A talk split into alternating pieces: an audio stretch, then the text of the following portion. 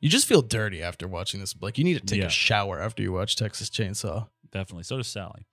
Um, She's gonna need a lot more a- than a after the events of that movie. Therapy, Xanax.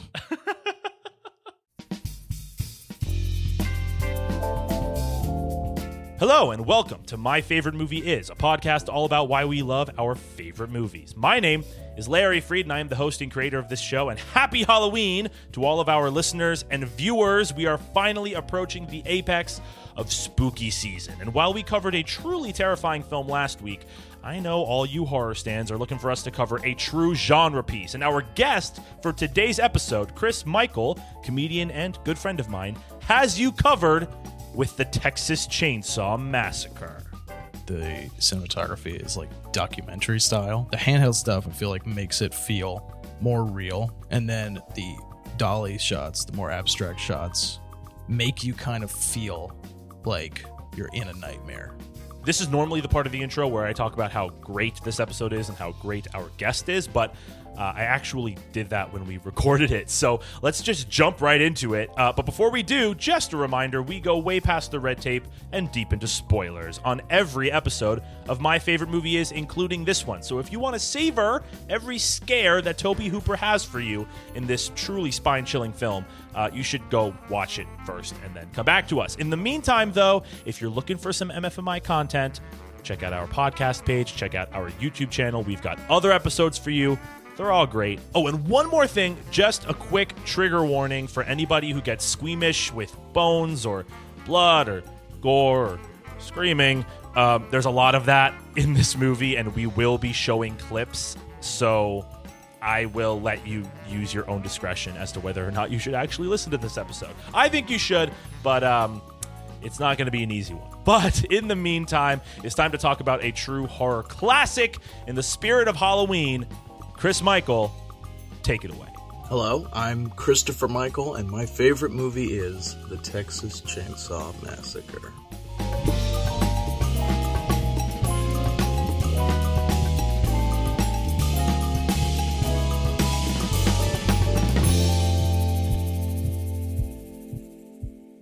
Chris Michael, welcome to my favorite movie Oh, is. Oh, How are you you. doing?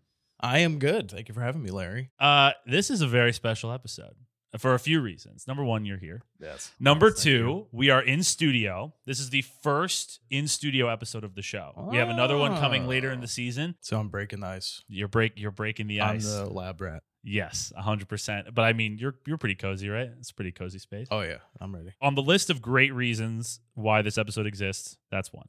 Two is that it's a Halloween themed episode. Yes. We're getting spoopy, and we're talking about one of the quintessential horror films ever. One of the Yeah. seminal slasher films, the Texas Chainsaw Massacre. You brought in your is that the 40th anniversary? 40th anniversary special edition, 4K Blu-ray Mm. and DVD combo. Yes. Amazing, amazing, amazing. So we we're we got our props. It's hard to do holiday themed versions of this show because we kind of go guest first when we're curating, you know, who's going to be on the show. I reach out to people. I say like, "What are your favorite movies?" And you know, whether or not it's Halloween themed or holiday themed is totally based on what they tell me. Right, right. So you told me Texas Chainsaw, and I was like, "Uh, "There's our Halloween episode right there." So we Hell so we are yeah. set. I'm gonna get into more reasons why this episode's gonna be awesome, but before we do, tell the folks at home who you are, what you do, give them a little primer. Holy. All right. Hello, folks at home. My name is Chris Michael. Uh, I'm 24 years old. I feel like I'm in college right now. My major is journalism. And uh, no, I mean, it is. But so I, I, my name is Chris, and I do comedy and writing and things like that, filmmaking, all the, the good stuff, and film watching and video game playing. Well, well, you have to be a film watcher to be on this show. So Yes, uh, sure. So that's a good thing. But you do comedy. It's Yes. kind of your main bag. We've had a couple of other guests on the show so far who aren't really filmmakers, not even really film adjacent. We had uh, our mutual friend Katie Siegel on the Mhm. show earlier, and she's like more of a stage actress, Right, a comedian. And my friend Asai was on the show talking about Godzilla a few weeks ago, and he's more of a game reviewer. It's great to have that variety of guests, you know, people who Yeah, cover a wide sure. spectrum of art and creation. So here we are, just adding more diversity to that list. That's the third reason why this episode is awesome. But here's my favorite reason that this episode is great is because this is the first episode of the show that we're doing where I had not seen the movie previously Oh, before okay. we decided to choose it. So the past four, I had seen it before. Granted, some of them I hadn't seen in a while, but like, you know, Right, this was like Fresh. fresh, fresh. Yeah. Like I I had never seen the Texas Chainsaw Massacre. I sort of used to avoid horror like the plague when I was first getting into film because I just, you know, was very easily scared and I was like, hmm. um, and this movie, when you, its reputation kind of precedes itself, you know, like you, you, For sure, you yeah. know of the horror behind it and, and you just and you, you've seen so many images of leatherface with the chainsaw and so the non-horror person in me was like i don't really want to watch this um but i'm so glad that i watched it i've seen it twice now and i'm really glad we're talking about it because this is an amazing film like exceptional film we're checking off so many boxes on today's episode it's a good day to be an mfmi fan um Where's my camera? your camera's over there. So give him Great. give him a wave. Give him a wave. We're going to start off this conversation like we do with every episode. Tell me about your first experience watching this film. How did you discover it? What was it like watching it and what stuck out for you after you watched it for the first time? I can be real, right? Be I can, real. I can We- curse. We, only want real. Well, you know, don't go crazy, but you know, it's like a like a dash. It's like you're doing a recipe at a dash or a sprinkle. All right. So the first time I watched the Texas Chainsaw Massacre was Halloween of 2019, I believe. which is which makes this perfect. I this is the Halloween episode. alone. I put on Netflix and saw that it was. You can see he's a comedian. Did we mention he's a comedian? He does comedy. Oh no, I was just uh, I'm just lonely. But um, but yeah, no, it was on Netflix. They had it in 4K on Netflix as well. Amazing. and I was like, I heard so much about this film. Time for me to watch it. So packed a big fat bowl of marijuana, ripped it, and proceeded to put the movie on. And holy, See, this movie sober is already haunting and terrifying. Oh, yeah. It- when you're high, I can only imagine it's it is god awful. yeah, it was intense. Like Yeah. you know, Like you couldn't move probably at Oh, certain, no, at certain yeah, no. points. Yeah. and you can't look away either. It's kind of Definitely not. Yeah. kind of film where you're just kind of locked in and you just Yeah. you know. So if you're stoned, like fuck, you know. but I was like you too, with like kind of being weary about horror. hmm I didn't start getting into horror until I was like in high school. I picked certain movies that I knew weren't super scary to kind of build up to. Got Texas it. Got it. Chainsaw What were what were some of the primer films? The first time I sat down and watched a horror movie like alone was probably Scream. Scream is Scream is a great primer film. Yeah, it's like- it's half, not that scary. It's half horror, half satire. Right. So you're kind of getting you're getting something light. Yeah, Because then you also through Scream learn like the different tropes and what to kind of expect. It is with kind horror. of a textbook, a horror yeah, textbook. Yeah, for sure. When you watch this for the first time, what immediately stuck out to you? What were the things that that hit you about the film so much? Something about it, you know, made me want to keep watching it over and over again. The more research I did and watching other people's like analysis of it, I started to appreciate it for the message that it is pushing, which I believe is an anti-capitalist message. Mhm. Um, the whole movie, I think, could be like an allegory for capitalism. So the Sawyers are the downtrodden folks of society, right? So they've been pushed over the edge and have decided to stop uh, trying to live within the system and trying to, you know, break their back and do jobs. And they're like, you know what, we're just gonna eat people instead, Steal their bones, steal their Steal bones, corpses. steal their cars, Yep. and use their gas so they can live off the grid, so nobody ever catches them. Their friend group is society, like a microcosm of society. Sure. Franklin is like on the fringe, so he's like the lower class. He's like a burden to everybody else in the group. Every time That's he has to do definitely. everything, they have to help him push his wheelchair. They have to, you know, he f- like falls down the pathway in the beginning, and they have to like clean him up. And then every time they want to do something like fun, he's like there and kind of like ruining it. Like every time they want to go swimming, whatever. He's on the edge. And then when the hitchhiker attacks him, like you notice, he starts like taking on their characteristics. And then the camera also starts behaving the same way with him as it does with those two. After Leatherface kills Kirk, no, after he kills Jerry, and then he goes to the window and it like zooms in on his Mhm. face, like Mhm. the slow zoom. They do that with Franklin when he's like inspecting the blood on the van. It does like a slow zoom. He's like okay. he's licking his lips in the exact same way as Leatherface too.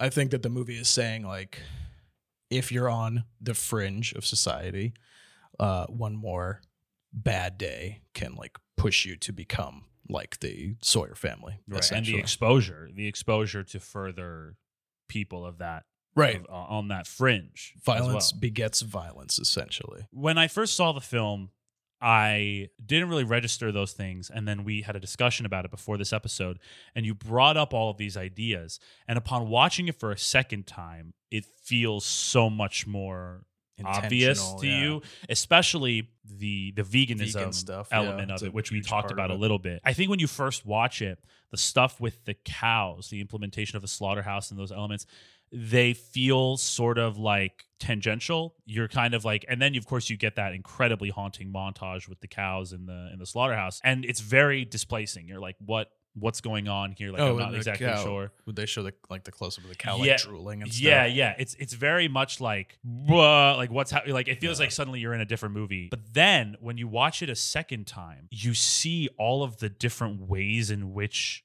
the the people are treated like cows in Right. the slaughterhouse. And then of course they have the barbecue, the the the Which is a um, human meat. right. Or it's implied that it's human meat. Right, exactly. It's like it is an incredible almost piece of foreshadowing for the rest of the story because we see how they're being treated and now we see how what happens when human beings are treated that way. And I can absolutely see somebody who like decides to become vegan or something like after this movie because it's incredibly effective. No, all of the vegan stuff also directly ties into capitalism. So part of the reason that they become killers is because they're forced out of their jobs at the slaughterhouse because of automation. Right, and that's the comment about the air gun. The air gun's no good. Puts too many people out of jobs, is what he says. Hey man, did you go in that slaughter room or whatever they call it? The place where they shoot the cattle in the head with that big air gun thing. Oh, that that that gun's no good. I was in there once with my uncle. No way. With a sledge. See, that was better. They died better that way. Well, how come? I, I thought the gun was better. Oh no, no. With the new way people put out of jobs. Not only, you know, do they need money from their jobs to eat and all that shit, but they're also get out their murderous inclinations with the cows. So they kill the cows to get out their murder. And now that they lost their jobs, you know, oh yeah. we're what's left for them to kill. I think another part of this sort of capitalist theme we're talking about is like the ever presence of death Yeah. and like And murder suffering, and basically. suffering and destruction. Every time you hear a radio thing, there's someone someone died from this, someone died from that, someone got murdered. Got robbed. yeah, someone's here. someone's balls got cut off. Health officials in San Francisco reluctantly admit they may have a cholera epidemic on their hands. Houston police are puzzled over an outbreak of violence apparently touched off by a suicide. A 16 story building under construction in downtown Atlanta collapsed today, killing at least 29 persons.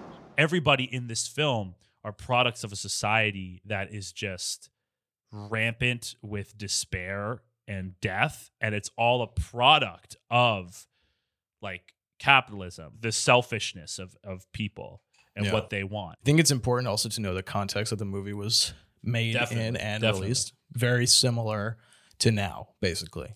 Polit- political how, unrest. how how sad is that huh yeah, it's it's not good. yeah But you know, at least the movie is still relevant, right? that's true But a lot of movies are still relevant the economy was like dog shit. Nobody had jobs. There was a gas gas shortage, which is why they can't get gas in the movie. And ah interesting people, you know, were just seeing footage of like Vietnam and like all this terrible shit on the news all the time. So everybody's just surrounded by death and like apocalyptic news all the time. By framing it that way, he's like showing that kind of like what I said before that anybody could get to this point with just a little push. Like if the Texas sun is hot enough one day, you will become Leatherface. Basically, is like what the movie is saying. what's incredible about all these themes is that they are fairly subtle they're Yeah. really the movie Yes, the sure. movie is not about capitalism it's not about veganism it's about a bunch of kids who intrude upon property and Yeah. they all they almost all of them get killed. They are these incredibly subtle choices throughout the story that that when you look back on it and you understand and this is why we we talked about in a previous episode of the show how you watch the film first as a, as a consumer, second as an art as an artist and third as a philosopher. The film is able to like deliver these messages without you knowing it. I feel like it just fully utilizes being a film and, you know, is able to deliver its message artfully. And that's why that's why I love it. I want to talk about the incredible just technical efforts and Yeah. and ability. I was a little skeptical first of all because, you know, ew horror, but also the slasher genre as a whole does not have a great reputation. I think a lot of people sort of look at that genre as incredibly silly. Many entries in it are a little dated. I was struck by how well made it is. Yeah. First of all, I want to talk about the general atmosphere of everything, just the entire thing. The scene where Kirk first meets Leatherface Oh, is one of my favorite scenes in I think anything ever Yeah. because it is No build up. yeah, there's no, No- build up, no there's jump no scare there's no jump scares. As soon as Leatherface shows up, bang. Hammer right to the head and it's basically done and that's it. And to me, that is 10 times more effective than something like and there's like atmosphere and then suddenly it's like huh, and then the camera turns and it's like nothing and they turn around it's like huh, you know like all those no, and then it turns around. They're like, "Hey, Billy." yeah, exactly. Like cheap jump scares that mean nothing and that Yeah. ultimately that are just pulling people's legs. The movie like doesn't have time. First of all, it's very tight. short- like it's a, like it's like an minute movie. 83 minutes or something, 82 minutes. Masterful Yeah. choice to do that because there is not that Nothing much to the story. Yeah, this story is not a two and a half hour long movie. This is an Yeah. 82 minute short horror story. 83. 83. There's no time to mess around. The movie does not pull punches. The movie does not No. attempt to build something that is not there. And granted, this movie does have music and sound design. It supplements the whole. Yeah. First of all, it's completely silent. Then he Yeah. gets hit, and then he gets hit again, and then he brings him in, and then slams the door, and then And after then the sound comes that's in. like gung.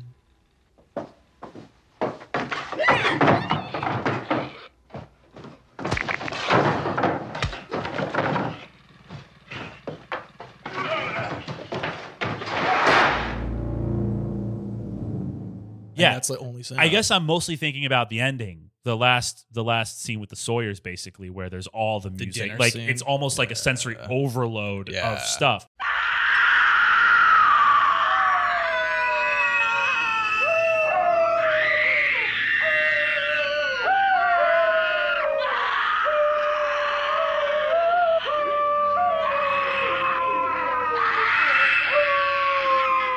It adds atmosphere and tension, but it also is it's immediate. The telegraphic nature of it is immediately undercut by the movie just being itself, by the movie's Yeah. events taking place, and I just found that so like reassuring and incredible and it was and it was something that won me over while i was watching this movie Yeah. immediately that scene with kirk and pam and then of course the incredible chase sequence with Yeah. sally after um after franklin is is killed how many chase sequences in horror just like go nowhere and feel like like it's like why would you go there why would you go there why would you do this like there are so many questionable that it's clearly there because like no we have to make the scene go longer so that way people Right, get right. scared longer there are a number of choices that they that they make that totally subvert this idea number one so much of the sh- of the filmmaking is handheld and incredibly displacing it's like handheld shots, Yeah. half handheld, and then half dolly. yeah, it's a lot. It's an incredible mix that puts you deeply in the in the place of somebody who's frantically running around. The coloring, the almost exclusively like blue, blue, nighttime yeah. coloring is far more expressionistic, and we can see everything that's happening always. Yeah. There's never a moment where it feels too dark or anything like that. I love when Sally just jumps out the window. Sally's just like, Yeah. Leatherface is here, peace, jumps right out Yeah. and it's it's again it's another moment in this film where it's like no games we're not playing games we're not overwriting it we're not trying to stretch this thing for what it's not worth we are just Yeah. fully committing to it and we're just constantly moving another thing i want to talk about in terms of the genre stuff is the bones the production design Yeah, a lot of those are real.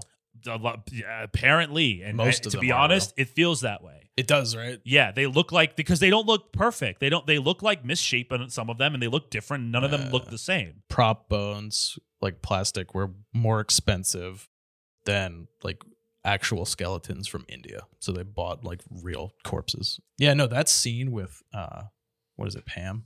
Looking at all the like when she yeah, when trips she into when that she room. drops into the chicken room or whatever. the first time I watched that, my eyes were so wide. I was like, I know, me too. You feel like you're a in that house, and then you you're like, holy shit, I'm Yeah. not supposed to be here. it's absolutely, but it's, it's first of all, it's so rare that you see real bones Yeah. honestly in a horror movie not and not just it's human bones and animal bones there's a whole mix but also the chairs being made out of the bones the Yeah. couch or like the the multi-seated thing the arms chair, yeah. the arms, the lampshade with the face. yes oh my god that's the thing that hangs on Yeah. the right crazy crazy stuff it feels like someone put a lot of effort into it but it doesn't feel clean or professional Yeah, it feels yeah. incredibly like each one was made with care in its own individual way. To me, my my overall grand point is that I think that the the artistry of this film is lost for people who maybe don't give it a chance and who maybe associate it with the genre that it helped to pilot. That's why I love this show and I love bringing on movies like this on the show because sometimes these large cultural phenomena that people know but they actually haven't seen, all of mm-hmm. the minutia gets lost. And it's important to actually see these films Yeah, no, I agree. ingest all of the things about them and recognize the artistry of it. And I mean, that's just in terms of genre stuff. I haven't even gotten to something else I want to talk about, which is, as you said, the cinematography, which is so great. So a lot of people say that the cinematography is like documentary style. And the first time I watched the movie, I like didn't really like understand why they said that. But um I've had to watch like older documentaries like from the 70s and shit for class and now I'm like okay, I understand why people are saying that. The handheld stuff I feel like makes it feel more real and more um like possible to happen again. And then the dolly shots, the more abstract shots make you kind of feel like you're in a nightmare with her. I'm trying to think. There's like a lot of famous shots. The shot of uh, Pam walking to the house after Kirk gets killed, and it's like under her. There are a couple of those undershots. Yeah, there's a I, there those are a lot of those. those are like some of my favorite shots in the whole film. There is that documentary style that you mentioned, and it's pretty present, especially in the beginning when they're in the van and stuff. There's a lot of kind of like shots where like there's zoom ins and there's handheld movements, and you're like, this does feel like I'm with a bunch of people on a road right. trip You're just like documented. sitting in the van with them. Yeah. Then all of a sudden, there's like when they first pick up the hitchhiker, there's that wide shot where the van is like moving and the hitchhiker is like, there's no basically no sound, and the Yeah. hitchhiker's like, ah, look at this. There are all these shots in it where you're like, wait, this is like really cinematic, and clearly they had like the tools to do this, and those those ground shots are those dolly shots. Yeah, yeah. They, so they had like six feet or so of dolly track, and they had to Yeah. like for some of the longer ones, they would have people like taking tracks from the back and putting it in the Of, front. of course, classic. That shot lasts a lot longer than six feet of dolly track. oh yeah. So they clearly were like, like, like moving That's it like frantically. Is it Tom and Jerry or something where they're like on the railroad and they're placing it at the same time? That's like what it is. But um, That's amazing. Great reference. The one with Kirk, Kirk and Pam together, I kind of like more. It's like the- when they're walking. yeah, it's the first kind of shot that's like that. Yeah. There's like them together, then there's just Pam, then there's Jerry. Jerry, Jerry, has a shot too. But the one with Pam and Kirk comes first. I just remember so viscerally while I was watching it. I saw that shot and I was like, whoa. Like this is Yeah. like they plan this shot. There's clearly some sort of like dolly or, or Yeah. rig that they're on, and it looks amazing. And then there's another really good dolly shot that I like during the dinner scene where it's like it goes back and forth between the rooms. So it's like it zooms into the kitchen and then Leatherface or someone goes like upstairs and then it like zooms back out and you pass Sally like tied up and then it points at the Mhm. stairs and then they come back down. I don't know. I just uh Yeah. I love those shots. We talked about this a little bit on the Pride and Prejudice episode how you can have a director who uses different stylistic techniques that can still feel like they work together, even if they were necessarily opposed. And it's similar here with Texas Chainsaw. There are these Abstract handheld, shots and then weird, crazy shots, Yeah. and then there are these really cinematic dolly shots, but they both work really well Yeah. because they they feel intentional and it feels like when they have the dolly more cinematic shots they evoke the feelings Yeah. of the tension and, and the of and the and character There's one shot in the dinner scene that always really strikes me for some reason when she's pleading with them and it cuts to the like medium close up of the hitchhiker and the cook, and the hitchhiker's like laughing, and uh, the cook is like, uh, you know, it's just something you got to do. Don't mean you have to like it. And it's Yeah. like that shot of the two of them, and he's like smiling. Uh, Something about it is so eerie. Yeah. The background is like completely blurred, and they kind of have like a weird outline, like an aura around each of them, and it just like is so like.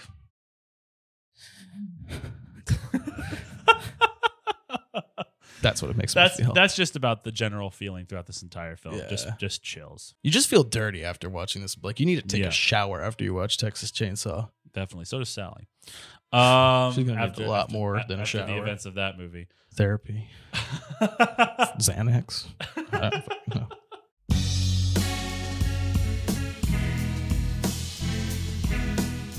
Hey guys, I hope you're enjoying this week's episode of My Favorite Movie Is. I hate to interrupt this awesome conversation, but I just wanted to remind you all that you can find more episodes of My Favorite Movie Is by going to our show page on your podcasting platform of choice. And if you like video podcasts, we actually post our video versions for every podcast episode on YouTube. New audio episodes drop every other Monday, and then video episodes drop that following Friday. So I hope you'll subscribe and follow us and hit that notification bell and do all the things you got to do to stay updated on when new episodes go live. Another way to stay updated on when new episodes go live and get some fun bonus content and sneak peeks in between episodes is to follow us on our social media pages at MFMI Podcast on Twitter, Instagram, and TikTok. I hope you guys will find us there and stay updated and check out all the cool stuff we're doing on those platforms. And finally, for a full catalog of audio and video episodes, as well as more information about the show and how you can contact us for any reason, you can go to MFMIPodcast.com. Thank you so much for listening to My Favorite Movie Is. Let's get back to the show.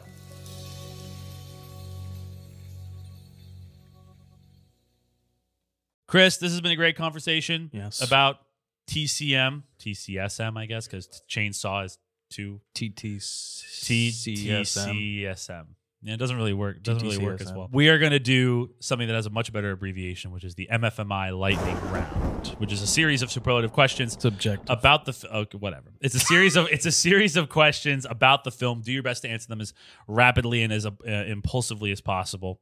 Uh, just a bunch of favorites about the film. Are you ready? Mm-hmm. All right. Favorite scene When Sally runs into the gas station during the chase scene. and that whole moment in the in the Main, gas like specifically the moment when he leaves to go get the truck and then he just leaves the door open. And you're just mm. sitting there like, where the fuck is everybody? Is there a Would that chance also of- be your favorite shot then? Is that so? Wait, are we moving on to favorite shot now? Okay, favorite shot. All right, favorite shot. Favorite shot is the shot in the dinner scene when it's Sally's POV and the hitchhiker and Leatherface are like, like coming towards her and like teasing her and shit. Favorite line of dialogue. We just picked up Dracula. there's another great there's another great line Whole where he says like Draculas. we just went to the we just went to the home of Bela Lugosi or something. I think we just picked up Dracula. There is no songs in it and there's minimal amounts of score, but is there a moment, a musical moment in the film that is your favorite? I think honestly, it's like the lack of music is Mm-hmm. what makes it like stand out because so many of the moments are just presented as they happen with no like extra fanfare. Is there a moment of sound design in particular in the film that you the be, the best moment of sound design? What what would you call it? So I'm gonna give two. I Okay. think one is that droning sound after Leatherface slams the door Mhm. and it goes dong. Dong. Yeah. That and then all of the like pig sound effects and all the squealing. Yes. Right before Kirk comes in, right? He hears Yeah, he hears pigs Yeah. in the in the slaughterhouse.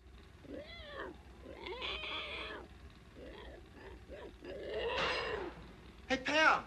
Favorite character and if different, favorite performance. Favorite character is um Drayton, which is the the cook. Like in the, the, old the father. The He's- Sawyer father. he's technically their brother according to the script and according to Tobe Hooper, but he de- definitely registers as the father. Look what your Oh, oh, that's another great line. Look what your brother did to the door. Look what your brother did to that door! Favorite character, I would say he's my favorite character, and then favorite performance is probably the hitchhiker. the hitchhiker's performance is incredible. That scene in the van when they first meet him, when you're So first watching it, unsettling. it is See, they make hitches. They. They take the head and they boil it, except for the tongue. And they scrape all the flesh away from the bone. They, they, they use everything. They don't throw nothing away. They, they use the, the jowls and the muscles and the, the eyes and the ligaments and everything. And the, Hey, look at this. for the nose and the gums and all the flesh, and they boil it down into a, a, a big jelly of fat. Wow, I, I didn't know that's what was in that stuff. It's really good.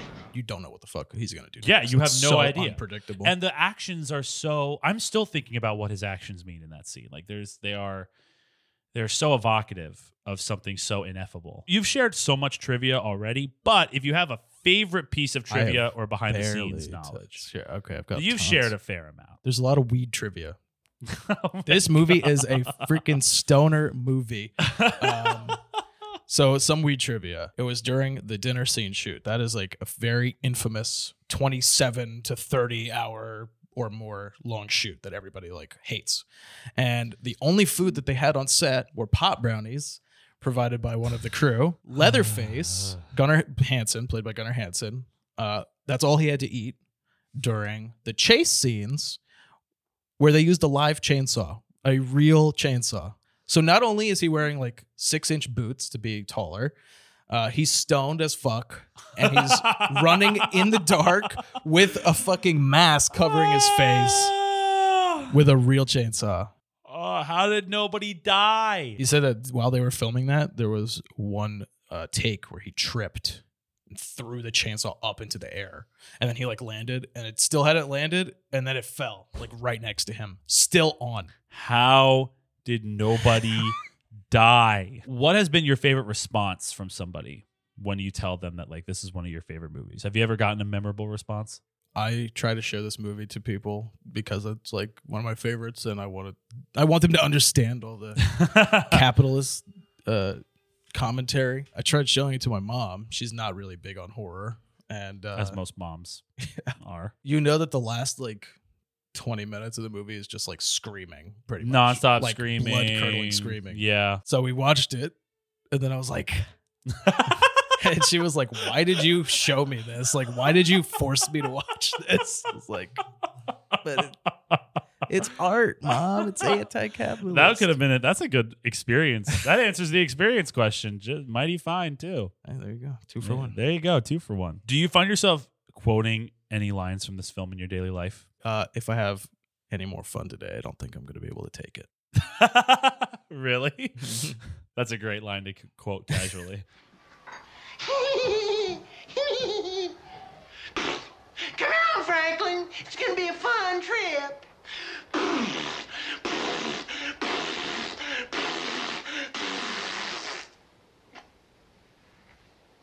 If I have any more fun today, I don't think I'm gonna be able to take it.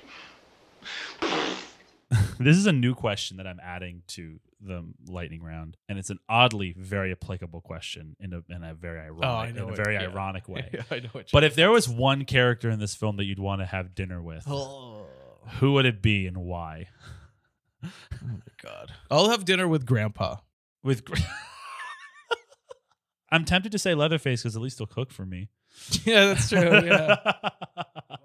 if you had to pair this film with another film for a double header, uh, what would it be and why? this is going to tie into your next question as well. The next question and the last question that I have yet to ask you is in the battle of your favorite film, what loses to Texas Chainsaw Massacre? So is the is the is the answer the same? So okay, so the movie I would pick for double feature is Evil Dead 2. I would say watch Texas Chainsaw first and then cool off with Evil Dead. Well, yeah, 2. it's interesting you bring that up because Evil Dead Two is much more uh, comedic, yeah, yeah, no, for and sure. so I'm curious why.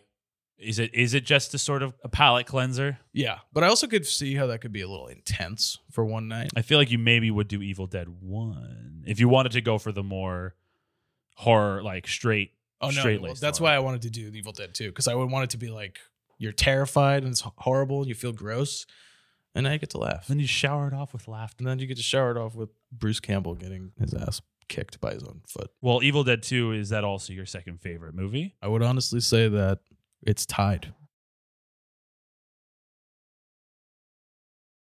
Well, I have more to say about Texas Chainsaw than about Evil Dead 2. I mean, I still have stuff to say, but the stuff to say about Evil Dead 2 is just it's funny and cinematography is very inventive and Sam Raimi is great and it achieves what its goal is, which is to be an entertaining campy movie.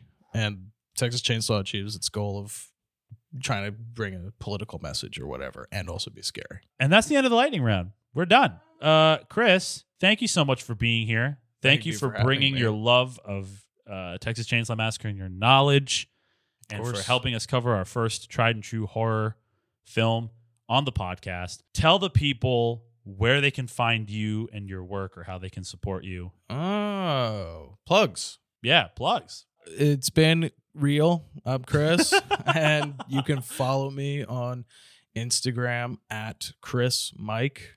So Chris M I C six nine. That's at Instagram. Nice. Uh, I think I have a TikTok as well. Chris Mike comedy You clearly have not had a lot of experience doing this. social media.